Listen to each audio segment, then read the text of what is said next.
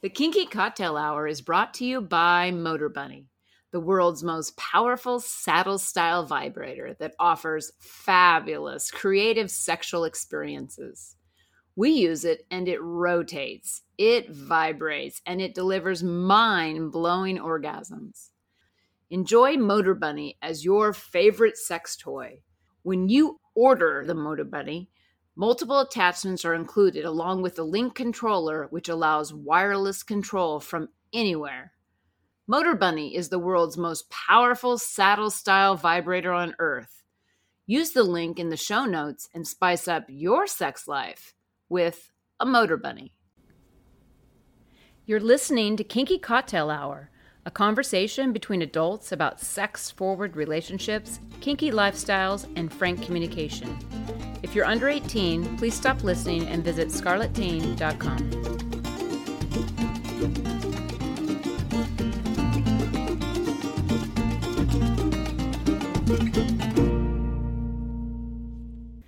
I'm Lady Petra, and my pronouns are she, hers, and we. I'm Safa Master, and my pronouns are him, his, and we. And this is Kinky Cocktail Hour. Cheers! Cheers! Okay, what are we drinking? We're drinking Beck's. Beck's beer. Yes, definitely a German lager. It's considered a lager, Pilsner lager. So it's a mix. Somewhere between a Pilsner yeah. and a lager. But you have said you love this one. I do. And I looked at the beer advocate and sixty-five.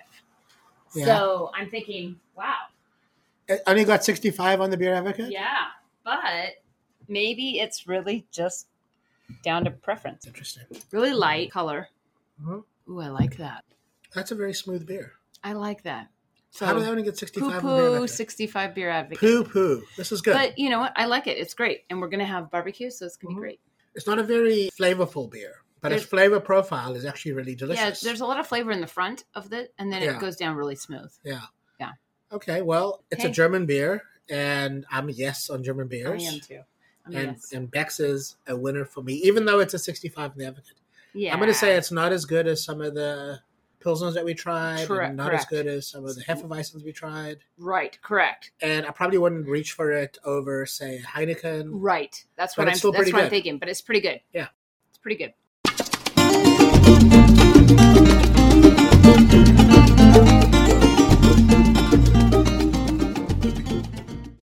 Well, we are twenty-four chapters. Yes, I know. into Edge Play, which is kind of cool because we're getting yeah.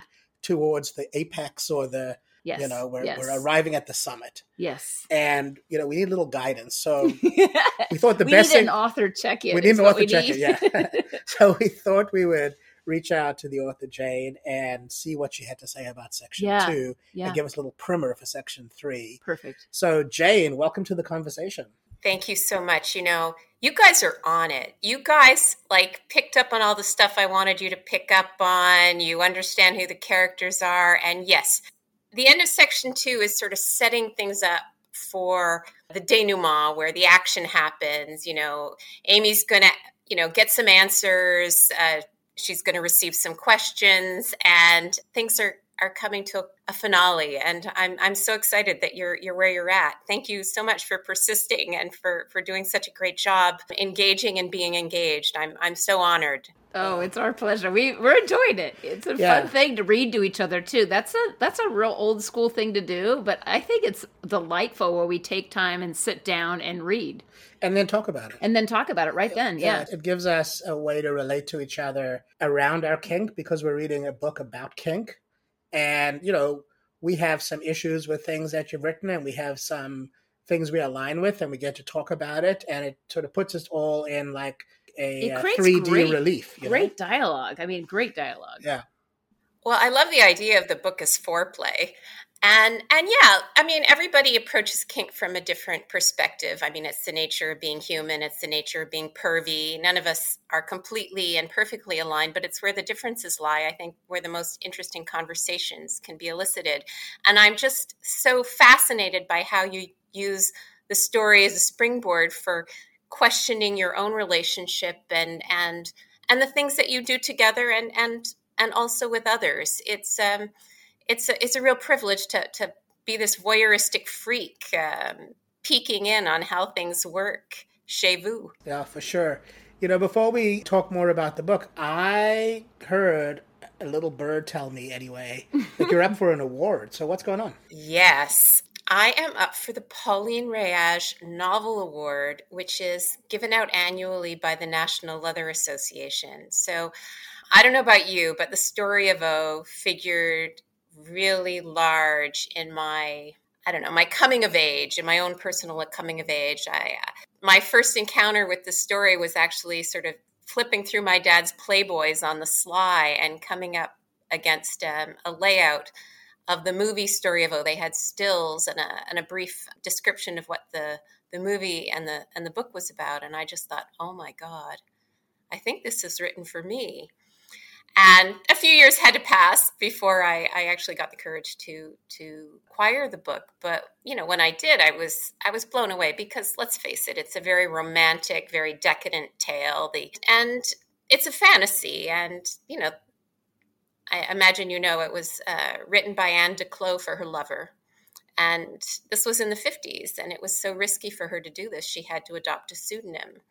And it's a book that stood the test of time. You know, as a, as a work of art, it, it remains important. It has changed the dialogue about sex, about power in the bedroom, out of the bedroom, the, all that stuff. It's just a, been a really fascinating lens for us to, to kind of understand or explore these dynamics. And when I learned that I was a finalist for it, I like practically had an orgasm. That's, oh, that's, I love it. That's great. You know, one of the first movies we reviewed in our Kinky Movie re- Review series was The Story of O. It was, yeah. And, you know, we watched the French version. That's what was cool. Yeah. I we, thought that was cool. We watched the French version, and for the first third of the movie, we didn't even consider that there might be subtitles. So right, I know. Because we're like, we get this. But, but, you, but you get the story. It was really interesting.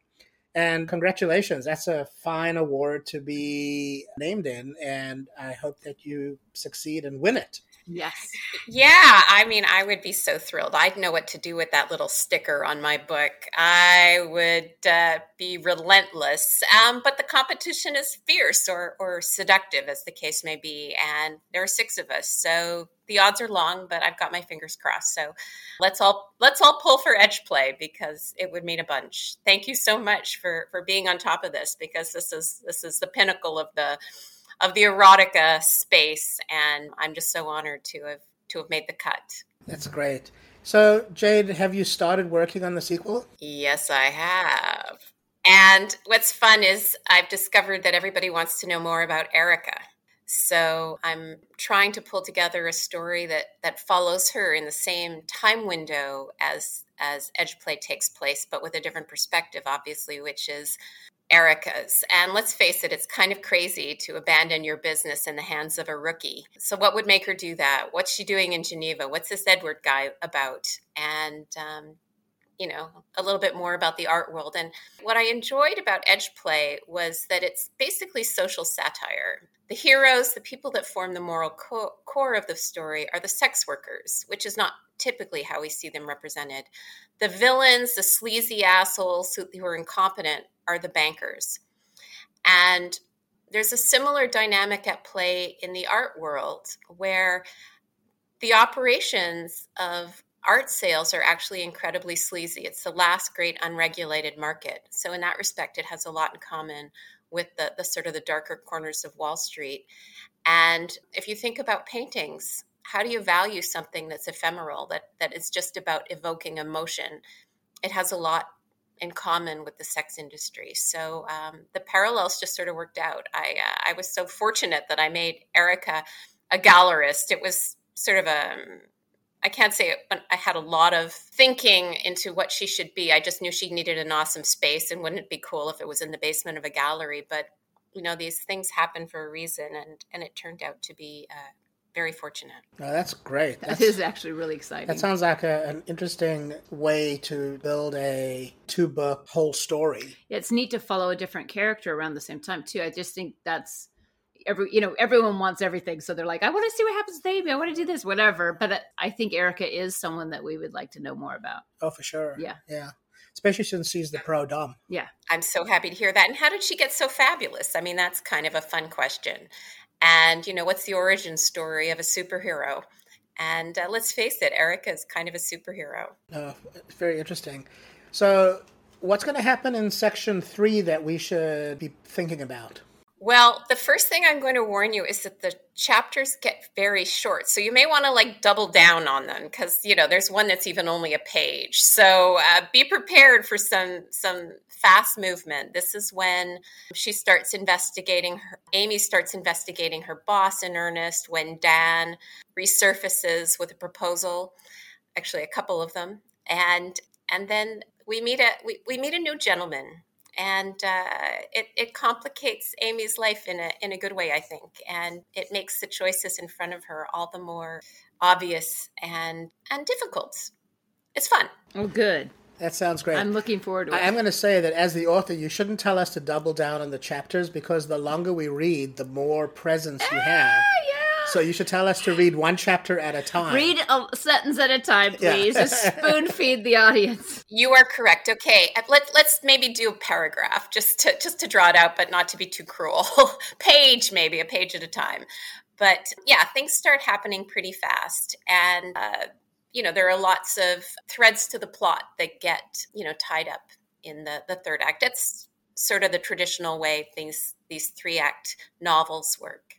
Good, yeah, because there definitely are a few little loose ends floating around that mm-hmm. we've paid attention to, and I think you've spoken to them with her previous boss and so forth. So anyway, we've really enjoyed the book so far, Jay, and it's been fun. Yeah, it's been and fun to read. We're pulling for Amy. We're pulling for her to like, win this competition, and we believe that she's a hero in the end and that she's going to succeed. That's what that's what we believe so far. Yeah. I will not disabuse you of that notion. Keep going. Very good. So, unless you have something else to add, I will just say that we'll chat with you when we're done with section three. Let me see. I I, I hate to um, not take a chance to to add something when when you when you're so seductive in, in offering that. One of the things that's been really fascinating and cool about the book is is sort of connecting with the community of sex workers, and that's been one of the great privileges of the of of the novel. And um, I'm just so excited that that the ladies, it's mostly ladies that I deal with, um, have have responded so favorably to the book. I mean, obviously, it's a rarefied glimpse into sex work at the highest levels, and it's it's a little bonkers. Some of her business practices are are pretty eccentric, but um, they they have been responding to the the sort of the emotional toll of the work, I think, and also the seriousness and the stakes involved of of being in the demimonde and of of working sort of extra legally and in a circumstance where, you know, the rules aren't um, all that tidy and well well delineated. And um, It's been it's been cool. I've had the opportunity to meet a couple of them in the flesh since the book has come out, and uh, it's it's been quite delicious. That's true, and the whole notion that kink dungeon play qualifies as sex work is still sort of interesting to me. It's like such a diminishment of what's really occurring. Yeah, but it's it's also kind of um, a pragmatic understanding that, that that the forces that are arrayed against, for instance, um, porn stars or, you know, sort of escorts, they're also coming to bear on um, pro-doms, uh, all the, the issues with just getting paid, for instance, um, you know, the the. the crackdown, if you will, on the porn hubs has substantial implications on the women doing the work in the fetish space. And um, even though it uh, doesn't usually include as a service um, coitus, uh, it gets swept up in all that stuff because it's it's sex adjacent, if you will. And, um, and uh, most pro-doms that I've interacted with think of themselves as sex workers and are quite forthright about it. And I think that comes from an acknowledgement of um, the fact that they have much more in common with um, escorts, phone sex operators, dancers, whatever, than, um, you know, uh, the person working in an office. Um, there are just so many headwinds that that that blow against the industry that um, and that demand kind of a, a cunning and a creativity of the practitioners that um, you know just sort of normal jobs don't demand. Um, that uh, it's it's been it's been really interesting just sort of having a vantage point into that. Um, I'm I'm really grateful to the women for sharing some of their um, experiences and insights. It's been fascinating, and it will certainly um, bear fruit in um, the complementary novel as I'm working on it. Good. I think you're right. I think that's a very important topic. We just had a really amazing conversation with Savannah Sly about the politics of sex work right now in the sex industry. That'll mm-hmm. be interesting for you to listen to. And you're right, it's a world where the political winds are blowing pretty hard against the industry at large, and it's happening on a global scale. On global, because we heard things about Amsterdam. Yeah, even in Amsterdam. And, and this is sourced in a Swedish model of really targeting the users of sex work. But the difference between what's happening in Europe and here is that in Europe, the sex work is legal, but they're targeting the purchases of sex work, whereas here, the sex work is still not legal. Uh, and not ha- hasn't de- been and decriminalized. Not decriminalized. Yeah. And, you know, that's the challenge. So you're right. I think that's a really worthwhile topic to attend to, because this opportunity is to use your voice to maybe be heard on behalf of that industry in a way that they otherwise wouldn't have access to.